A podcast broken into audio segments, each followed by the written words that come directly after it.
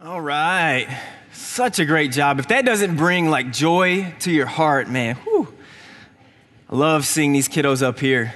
Uh, my name is Ryan Brown, and so I serve as uh, one of the pastors on staff, and uh, my new role is the ministry's pastor. And so that means that I get to uh, oversee our kids' ministry, our student ministry, our adult ministries, and um, all of our age ministries. And I'm really excited about this new role.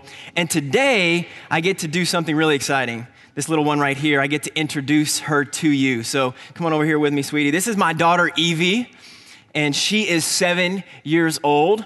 I think she's just amazing. She's smart, um, she's funny and she's beautiful just like her mama. And this morning, um, just like we've done the past couple of weeks, we're going to open up this huge present behind us. Okay, so each week we have been unwrapping Christmas just a little bit more. And today we get to unwrap joy together. So, you ready to do this? All right, let's head over here. If you want to get on this side, I'll throw this out of the way. All right, all right, let's dig in.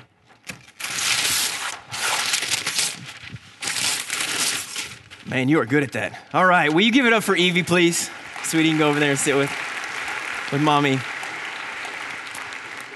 Um, as always, anytime I get to uh, fill this pulpit, I just count it uh, um, an honor and a privilege to be able to stand before you to open up God's Word. And so, again, today, I find it so humbling to do that. Um, before we jump in, would you bow your head and pray with me? Heavenly Father God, we lift you high, so high this morning. And we give you great thanks for who you are. We give you great thanks for your son, Jesus. And he is the source of all of our joy. And this morning, as we unpack your truth, as we open up your word, may it speak in such mighty ways that we are changed as always, I pray that our affections for your son Jesus would either begin today or would grow in mighty ways. So reveal yourself to us. We give you free rein. We ask that your Holy Spirit would move. We pray all these things in the name of Jesus. Amen. All right, so Christmas is nine days away. Now, for some of you, you're like, man, I got all my shopping done. It's been done for a long time. Other fathers in here are like, I've got eight more days, man. So, but um, I was chatting with Evie and have been chatting with Evie and asking her, as a seven year old, what she really wants for Christmas. And her number one thing is something called a Hatchimal. If you're like me, you have no idea what that means. But that's okay because my wonderful wife, I'm sure she's going to take care of it. Um, it'll be great. But when I was Evie's age, in fact, I was eight years old, it was December of 1990. All right, so journey back with me um, to when I woke up that morning and my brother and my sister and I, we got one of my most favorite gifts of all as a child. Now, you heard these guys over here talking about PlayStation 4, and they got all kinds of stuff like Xbox 360 and 800 and 1562, like all these different things that I'm not really sure what they mean. But in 1990, the very best gaming system came out Super Nintendo all right? If you don't know what that is, let me explain it to you, all right? Super Nintendo was state of the art. All right, Nintendo just had a couple buttons. Super Nintendo had like twice as many buttons on its controller. All right, Super Nintendo, the graphics, amazing. Amazing, right? Yeah, you know it. And then finally, the reason I think it's the best gaming system is because of the games. Some of the games in Super Nintendo were awesome. All right, so now Nintendo, it had Contra, it had Mike Tyson's Punch Out. Zelda went across all the gaming systems, but as you saw up there, the best game ever is Super Mario World. All right, anybody Super Mario World? Yeah? Okay. Super Mario World, I mean, it's, it's just one of a kind. Took so long to beat. But I remember opening up that gift, and immediately the happiness within my soul was just, it was lit on fire. I thought, there is nothing better. This is going to be awesome for decades to come. And then guess what happened? Beat the game. You know what I mean? You beat the game, you beat Super Mario World, and that happiness that I had felt, it was kind of just left with emptiness. Left with a sense of emptiness. This morning, I'm sure that many of you have come in and have experienced these two emotions. You've experienced the emotional high of, of happiness, but you've also probably experienced the emotional low of emptiness. Maybe for you, you're really happy. You know, you've got a new job, you've got a promotion, maybe you're looking at getting a new house. Maybe for you, if you're a student, um, you've made the ball team for the first time, or you have gotten the play or the part in the play that you wanted. Maybe for some of you, you've entered into this new dating relationship and the happiness is overflowing. But I know that there are people in this room too that emptiness is really all that you're kind of feeling right now.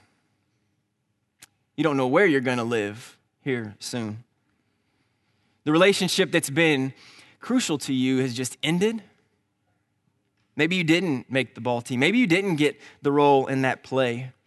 And I know without a shadow of a doubt that there are people in this worship center that are going to be experiencing Christmas for the first time without a special loved one.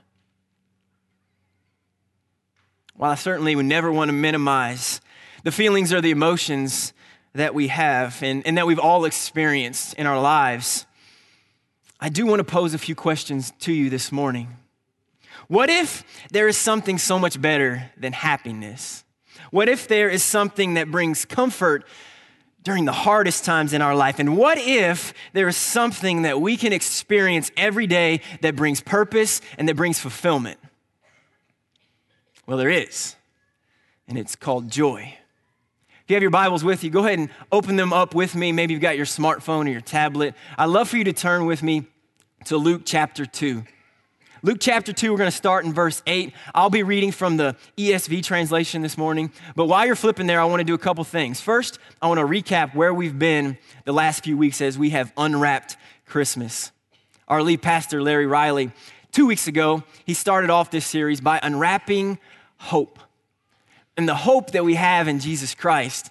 And then last week, he unwrapped peace the peace that we have with God and the peace that we have from God. If you weren't able to be here for those, I would encourage you just to check them out online. I think they would be very helpful for you. But in addition to that, I want to set the stage for, for you for where we are in Luke chapter 2. It's always important for us to understand context when we look in the Bible and to see really what's happening. So, in the first couple chapters, or the first chapter and the, the first seven verses of chapter uh, 2, we find that the archangel Gabriel has appeared to a man named Zechariah. And Zechariah is told by the angel that he is to name or to have a son, and he's going to name him John. Then Zechariah, he, he becomes mute. He's not able to speak. But then his wife, Elizabeth, in her old age, gives birth to a baby. She names him John. This man becomes John the Baptist. From there, Gabriel is also sent to Mary. And we know Mary. Mary's betrothed to Joseph. Um, the angel tells Mary that she's going to give birth to a son also, even though she's a virgin. And she is to name this boy Jesus, who will become Son of the Most High. Chapter 2, the first seven verses. Mary and Joseph, they travel to the city of Bethlehem, where they're to register for a census there. And because there is no room in the inn, Mary gives birth to Jesus and lays him in a manger. With all that as our backdrop this morning, I want to uh, read for us Luke chapter 2, beginning in verse 8. The word of the Lord says this. And in the same region, there were shepherds out in the field, keeping watch over their flock by night. And an angel of the Lord appeared to them, and the glory of the Lord shone around them, and they were filled with great fear. And the angel said to them, Fear not. For behold, I bring you good news of great joy that will be for all the people. For unto you is born this day in the city of David a Savior who is Christ the Lord. And this will be a sign for you. You will find a baby wrapped in swaddling clothes and lying in a manger. This morning, I want to unwrap the gift of joy. And in order to do that, I think we could look at verse 10 and really see what this joy looks like. So I want to reread for you verse 10. And as I'm reading through that, I want you to pick up on a, a couple of really important words. So let's read it. It says, And the angel said to them, Fear not, for behold, I bring you good news of great joy that will be for all the people. In this verse, we read about this great joy, and it's important for us to understand that joy is found in the good news. And in order to then understand and unpack joy, we must know what good news is. And I just love scripture. I'm sure you do too. When we're looking for answers, God provides them in Scripture right next to those passages that we're reading. So, the answer for what good news is is found in verse 11. Let me reread that one more time for you. For unto you is born this day in the city of David a Savior who is Christ the Lord. Is Christ the Lord. This verse explains what the good news is, and we call that the gospel. We call that the gospel. In the original text, this is written in Greek. The word good news means gospel. And what the gospel is, is Jesus being sent here, as we read, living a perfect life, having a wonderful ministry, dying on the cross for us, and then being raised to life again. This is the gospel, okay? And we must understand this if we're to ever understand joy, okay? In fact, Anything that pretends to be joy that is not rooted in the gospel is not joy. Let me say that one more time because I want you to let that sink in. Anything that pretends to be joy that is not rooted in the gospel is not joy. Okay? With that, all of us being on the same starting point, then, I want to jump back to verse 10 and then unpack for you a few things, unwrap a few things in what gospel joy is. So, first of all, gospel joy is conquering. Gospel joy is conquering. Look with me at the first response of the shepherds when the angel brings gospel joy to them. It says that they were filled with great fear. It says that they're filled with great fear. And then the angel responds and says, Fear not. So I would suggest that gospel joy conquers fear. Gospel joy casts out fear. Gospel joy removes fear. Now, there are two different types of fear that we read about all throughout the Bible. And I want to kind of distinguish those two things. The first kind of fear is a healthy one, the second one is an unhealthy kind of fear. The first one I would refer to as a reverent fear. A reverent fear. This is a respectful fear. This is a healthy fear. This is a fear that's awe inspiring to you. This is the kind of fear that we're supposed to have for the Lord. We read about this all throughout Scripture, but I want to give you a couple of examples maybe to write down. One of them is found in Proverbs chapter 1 verse 7. It tells us that the fear of the Lord is the beginning of knowledge. It's a reverent, healthy, a, a good fear just over in chapter 9, verse 10 of Proverbs, it also says, says it again that the fear of the Lord is the beginning of wisdom. This is good. But the kind of fear that we're reading about here, that the shepherds have, that the angel says, fear not, is more like the second kind of fear, which isn't so good. And I would call this a paralyzing fear.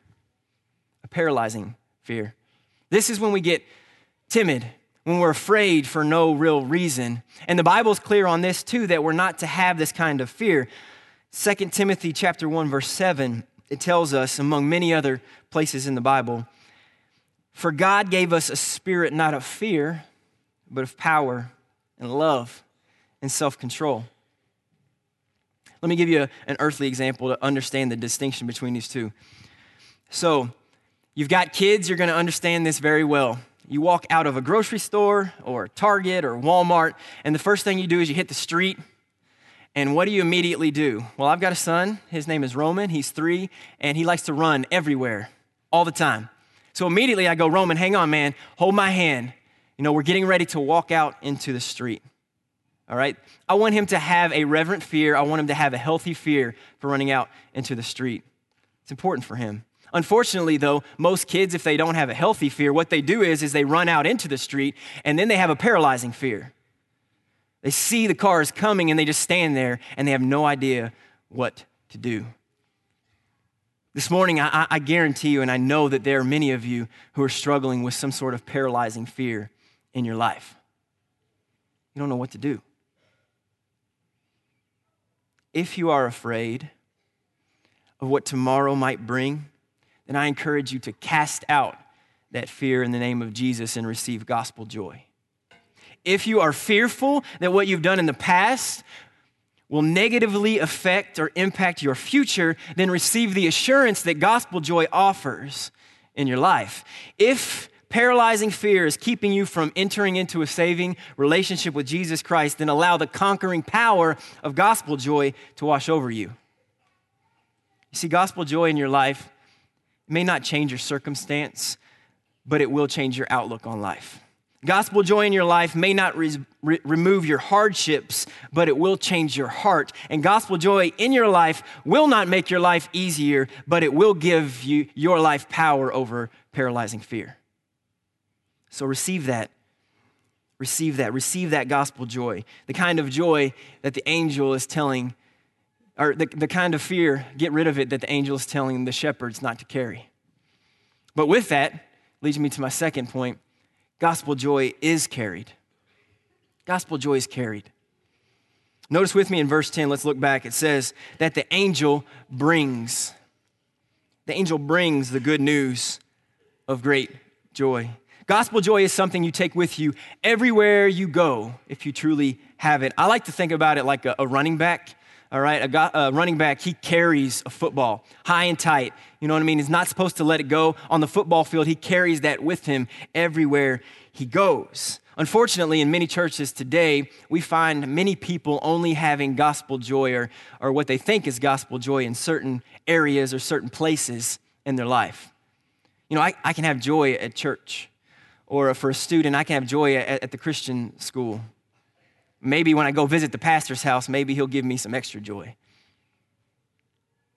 But what about other places? What about when you're in the stands at the high school football game and the referee makes a not so great call? What about when you're waiting at the line at the post office or even worse, the DMV? Right? What about when you're at home and the kids are driving you insane and tugging on your arm and saying, Daddy, Daddy, Daddy. What about when you're in the car and someone has just gotten on the on ramp and they wait till the very last moment to lean on or scoot on over into your lane? Gospel joy should be carried with us everywhere that we go. When I was getting that Super Nintendo when I was a kid, you know, I couldn't take it with me. I only had that happiness when I was there playing it and before, the, before I'd beaten the game. I know now you can take like Nintendo Switch everywhere with you, but that goes against my point, so I'm not going to talk about that. Um, but you see, I, I found happiness in a thing that I couldn't take with me everywhere. So often we find happiness in things or we find happiness in our circumstances. But then what happens when that thing is taken away from you? Or what happens when that circumstances circumstance changes? You are left with emptiness. You see happiness is temporary and is always accompanied by emptiness. But joy, joy is eternal and is always accompanied by fulfillment. when you carry joy with you, People see it, people notice it. There's a man, his name was Billy Sunday. He was an, a baseball player in the late 1800s, and then he became um, one of the most uh, celebrated and influential American evangelists in the early 1900s. He said this about joy If you have no joy, there is a leak in your Christianity somewhere. How do you feel about that this morning? Do you find yourself with a leak in your Christianity? Maybe carrying gospel joy for you is really hard right now. Sometimes you have it. Maybe when you come here to church, you have it, but it's not there at home. Certainly not there at work. For you students, it's, it's not there at school. If this is you, if this is you, then I would suggest this to you this morning drop what you are carrying. Just drop it. Drop all the worldly stuff. Drop your burdens, drop your hurts, drop your hangups. And when you do that, then you can carry joy. You can take it with you everywhere you go. And then your circumstance won't matter. Finally, the last thing we see here in verse 10 is as we unwrap this gift of joy, is that joy, gospel joy, it's comprehensive. Gospel joy is comprehensive. That means that gospel joy is for all people. Verse 10 is clear about this. I'm so glad. I'm so glad that the angel says this to the shepherds. He says, I bring you good news of great joy that will be for all the people. And this is this is crazy. This is radical. This is transforming for those shepherds. You know, the lowest of the low in their culture. We can have this gospel joy. We can know this Jesus, and then we can take it and completely change the entire world? Gospel joy is comprehensive. You see, when I was getting that gift, um, that Super Nintendo with my siblings when I was a boy, we were lucky. Okay, not everyone had access to get a Super Nintendo. Okay, not every family could afford a, a Super Nintendo. Not every family was quick enough to go get them before they sold out. People in other nations, they probably never even heard about such thing as a Super Nintendo. But gospel joy is available to all. It's available to all. Luke is clear about it here in this text, and he is clear when he says that the angel, when the angel tells the shepherds about this. It's also clear throughout the entire Bible, throughout the entire New Testament. In Matthew 28, in the Great Commission, we see it here when Jesus tells his disciples to go and make disciples of all nations. And then in Acts chapter 1, verse 8, we see Jesus again tell his disciples that you will be my witnesses to the ends of the earth. 1 Timothy chapter 2, verse 6 tells us that Jesus died as a ransom for all. Gospel joy is comprehensive, my friends. It's available to all. And I think that most of us, if you consider yourself to be a follower of Jesus Christ, most of us know this in our minds. But this morning, I would encourage you to let it open the eyes of your heart on that. Open the eyes of your heart. So, who needs to hear about the gospel and receive this kind of joy? For you, is it a coworker? Is it a family member? Is it a loved one, a friend? Or is it someone maybe who's wronged you? Who needs to receive this comprehensive joy? To close out my message this morning, take you back one more time to December 25th, 1990. I can remember waking up with my siblings and us walking out into the living room. And just the anticipation and the excitement that I had to see this gift wrapped up. And then after we opened it, just to be overwhelmed with happiness. I thought, man, this is going to last for decades. You know what I mean? You know, remember when you're a kid and that, that toy, you think it's going to last forever? Over the next couple days, maybe a couple weeks at the most, the happiness that I had in that thing was gone. Left with emptiness. But thankfully, just a little over a year later, I remember it was on a Wednesday night, and Pastor John Thrasher was teaching what my parents had taught me all growing up. And he was talking about sin and how sin separates us from God. But because of Jesus Christ and Jesus being sent and his life his work, his ministry, his death, and his resurrection. Because of the gospel, I could have life forever and I could receive eternal joy. And on that Wednesday night, I did just that as a nine year old boy. By grace, through faith, I was saved and I received gospel joy. This Christmas, whether or not you're feeling happiness or emptiness, could we look to Jesus? the author of joy? This Christmas, could we turn our eyes to our conqueror, the one who conquered death so that we might have life, the one who conquered sin so that we have no need to have paralyzing fear? Could we turn our eyes to the child that was born in a manger in Bethlehem 2,000 years ago. The one who would carry the weight of the world on his shoulders, the one who would carry the sins of the world so that we might carry the joy of the world to those around us. And let us turn our eyes to our champion, the one who changed the course of history by coming to this earth to put on flesh, to live a perfect life and have no sin in him and be a ransom for all people. Can we turn our eyes to Jesus Christ and receive gospel joy?